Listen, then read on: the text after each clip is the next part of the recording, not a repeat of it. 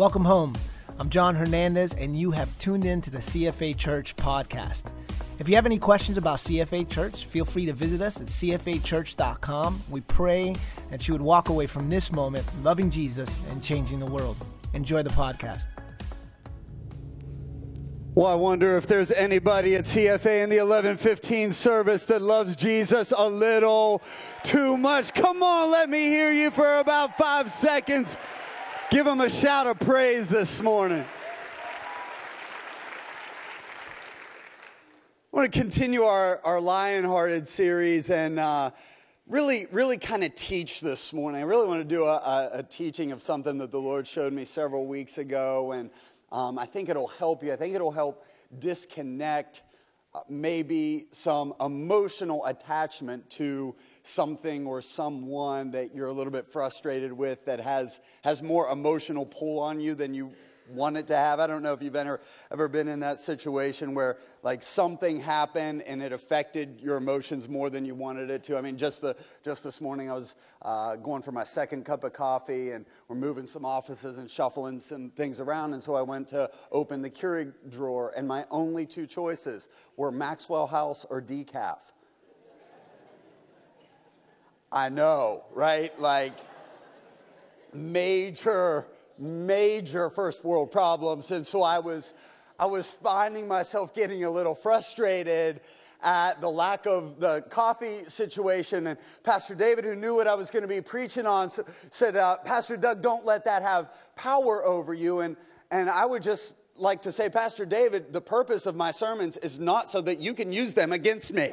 That's not, that's not what I was getting at this morning. But but have, have you ever been there? Have you ever been frustrated? Like, uh, uh, not even just a situation, but maybe, maybe more like a, a person. So, an individual, a coworker at work at three o'clock on a Friday afternoon makes a snide remark to you. And so now your weekend, which was going to be spent taking the grandkids or the kids to the pool, and you were just going to have fun and relax, now you find yourself for hours rehearsing that one comment that one coworker made to you at three o'clock on a Friday instead of jumping into the pool and having fun. Like, and you get frustrated, like, because, right, because all this emotional energy should not be being spent on one comment. Or or uh, a boss who in a meeting failed to acknowledge your idea and maybe worse yet gave the credit to somebody else and now you find your your anger level rising and you're thinking i'm just trying to i'm just trying to have dinner with my family tonight and now i'm battling these emotions. And what I want to take you to is really what I, I, feel like the Lord has showed me is this kind of secret in the, the book of Daniel about how Daniel was able, Daniel was able to live under multiple, multiple negative authorities in his life, but he was able to live free from it. Right? So, so like all of us, all of us uh, go through life um, with, with two cards. In fact, you have these cards this morning. In fact, you have these cards physically this morning on your note sheet. So grab, grab your note sheet, they are there.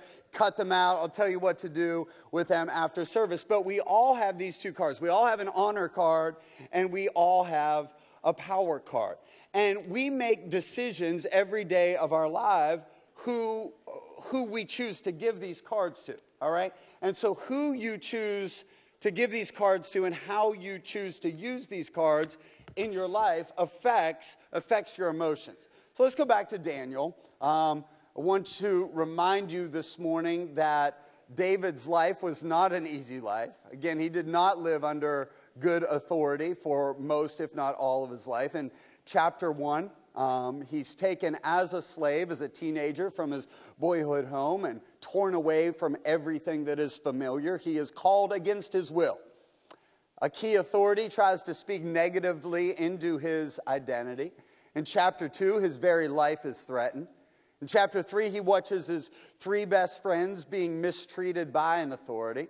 Chapter 5, he's demoted, he's overlooked and forgotten about. And then in chapter 6, he's conspired against and falsely accused. And yet, all through the book of Daniel, Daniel, Daniel thrives he, he thrives. He has an anointing. He has a power. He operates in favor physically, emotionally, mentally, spiritually. And can I tell you this morning that even if you are under an authority that is not a good authority, it has zero power to affect how God will use you and how far you'll make it in your life. No more excuses. No more excuses. Well, Pastor Doug, I'd be further in my life if my parent. No, no, no, no, stop. I'd be further ahead if I didn't have a boss. Stop. Stop. So, so uh, Paul, come up on stage this morning. Y'all get it, give it up for Pastor Paul. Pastor Paul is our new worship pastor at our Davidson campus, and his wife Nicole. If you will stand, let's say welcome to them. We got another another New York couple, so Northeast keeps going down. We're going to bring them all to Concord. But and so Paul this morning is representative. He's representative of uh, a negative or a challenging authority in my life. I don't know why he's got to do this in his first week here. He'll he'll he'll grow into this role better. But but um, so so Paul is Paul is the parent who you know, you're 48 years old and Paul, I don't know why you just can't like be pleased with the choices that I've made in life. Like, uh, I wanted, I, I, I got B's and A's on my report card, but you were never pleased with that. So I don't know what I have to do to please you, Dad.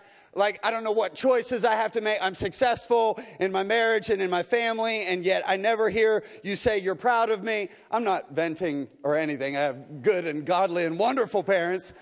Just saying that that may be an example.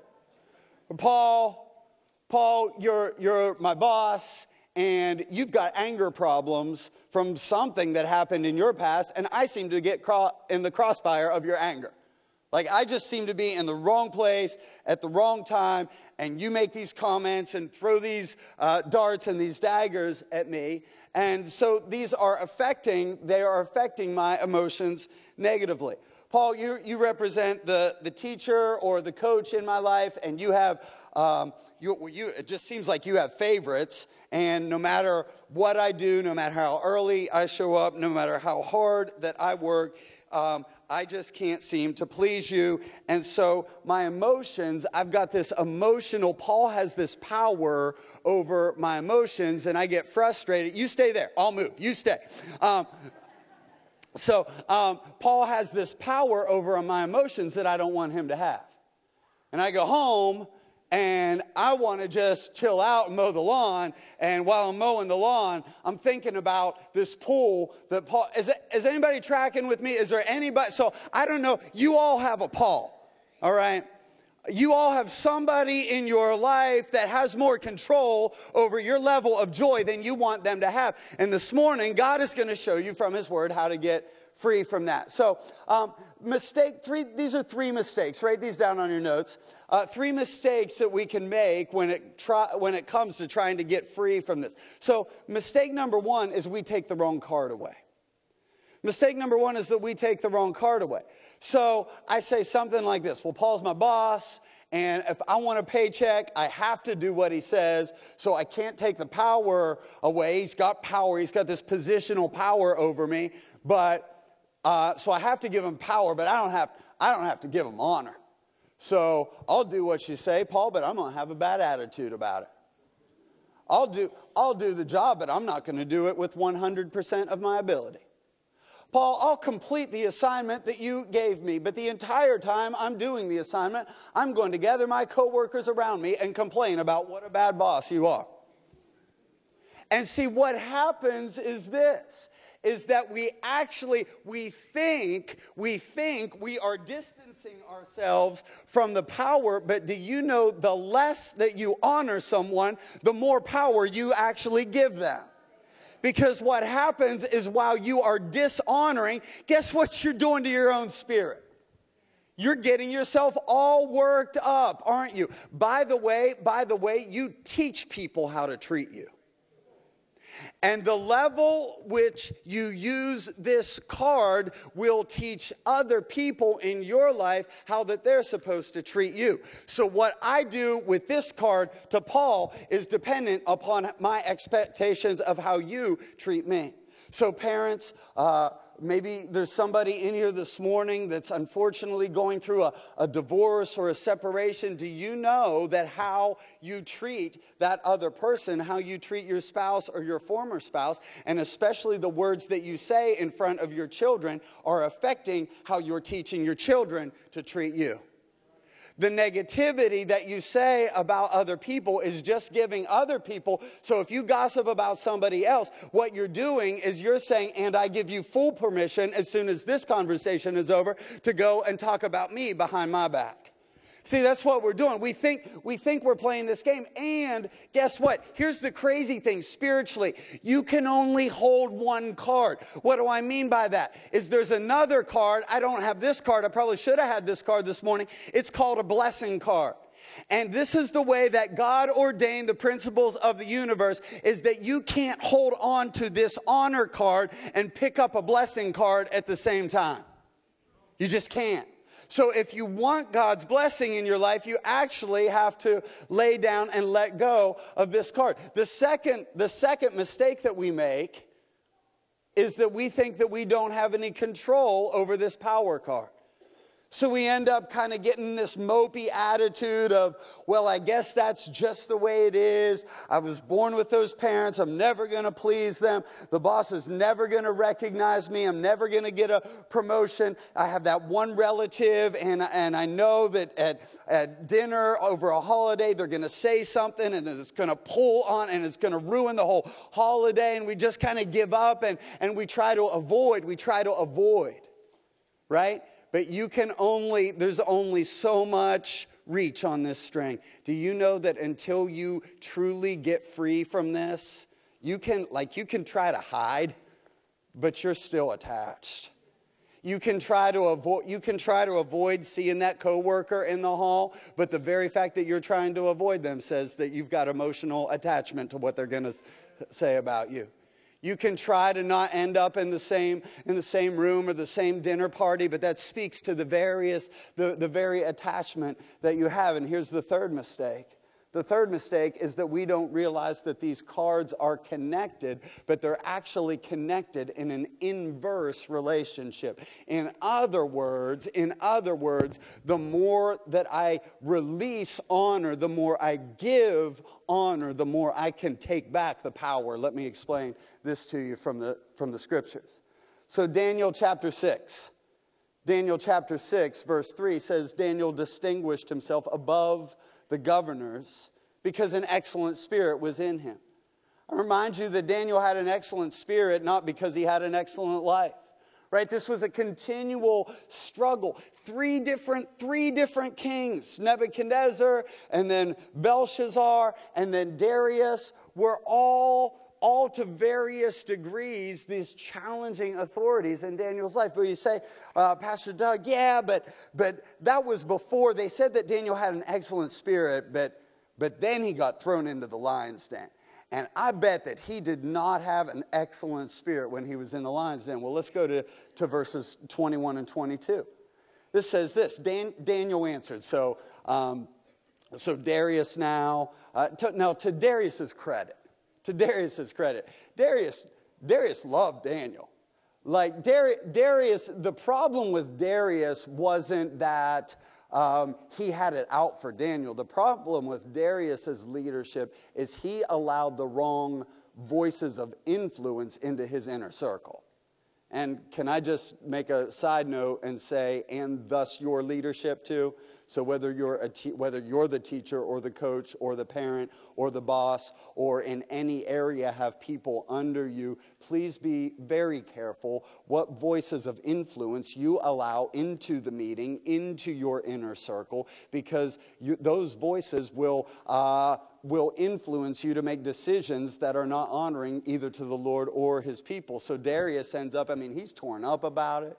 The, the other governors and the satraps had conspired against Daniel, and so they had made this decree, and this is what we preached about a couple weeks ago in the Daniel in the lion's den, and all of this stuff happened, and Darius is torn up about it, and he fasts all night, and he goes and he rolls away the stone. And listen to Daniel's first words. These are, this is pretty amazing first words. He says, Daniel answered, he says, Long live the king.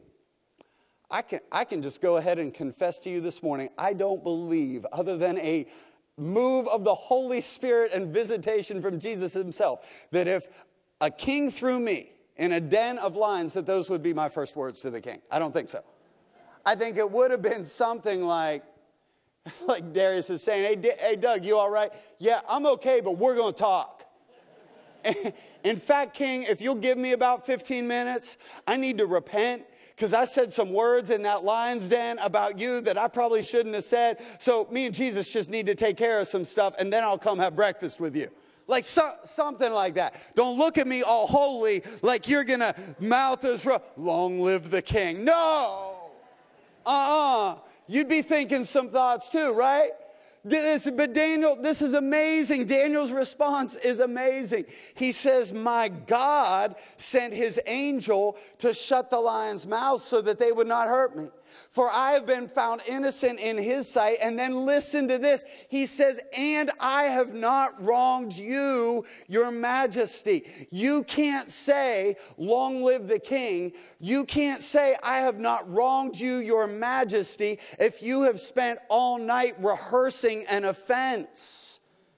See, some of us, some of us, the danger in your life is not that the lions around you are going to attack and gobble you up. It's that the hurt and the bitterness and the poison of the offense inside of you, that's the bite that you've got to you've got to guard against. So Daniel found a way in that lion's den not only to steer clear from the teeth of the lions, he found a way to steer clear of the teeth of the bitterness and the unforgiveness that was in his heart. Daniel had a, Daniel had a way to give honor. He gave honor. He gave, no matter what authority, no matter what season, no matter what situation, he gave honor. Well, how do you give honor? Let me give you three practical ways that you can give honor to your Darius, give honor to your Belshazzar, give honor to your Nebuchadnezzar this morning. Number one, you give honor with your words. You give honor with your words. So 1 Timothy chapter 2, I urge you first of all to pray for all people. Paul, why, why you got to say it like that? Not that Paul, Bible Paul. So switch Pauls with me for a second. I, Paul says, I urge you to pray. See, I think that it would be a lot easier if Paul would have written, I urge you, therefore, to pray for the nice people. Like that, that would be, I urge you to pray for people that give you gifts.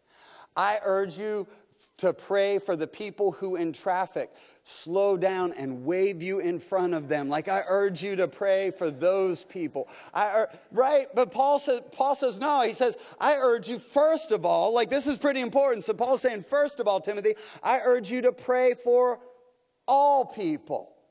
So I'm like, okay, because I've prayed these prayers before. I'm like, I'll pray for you. God, get them. God, remove your hand of blessing and protection from them. God showed them the error of their way. Have you ever prayed it? Don't lie. Have you ever prayed a prayer like that? I prayed prayers like that, and it's not too long that the Holy Spirit is nudging me saying, Are you kidding?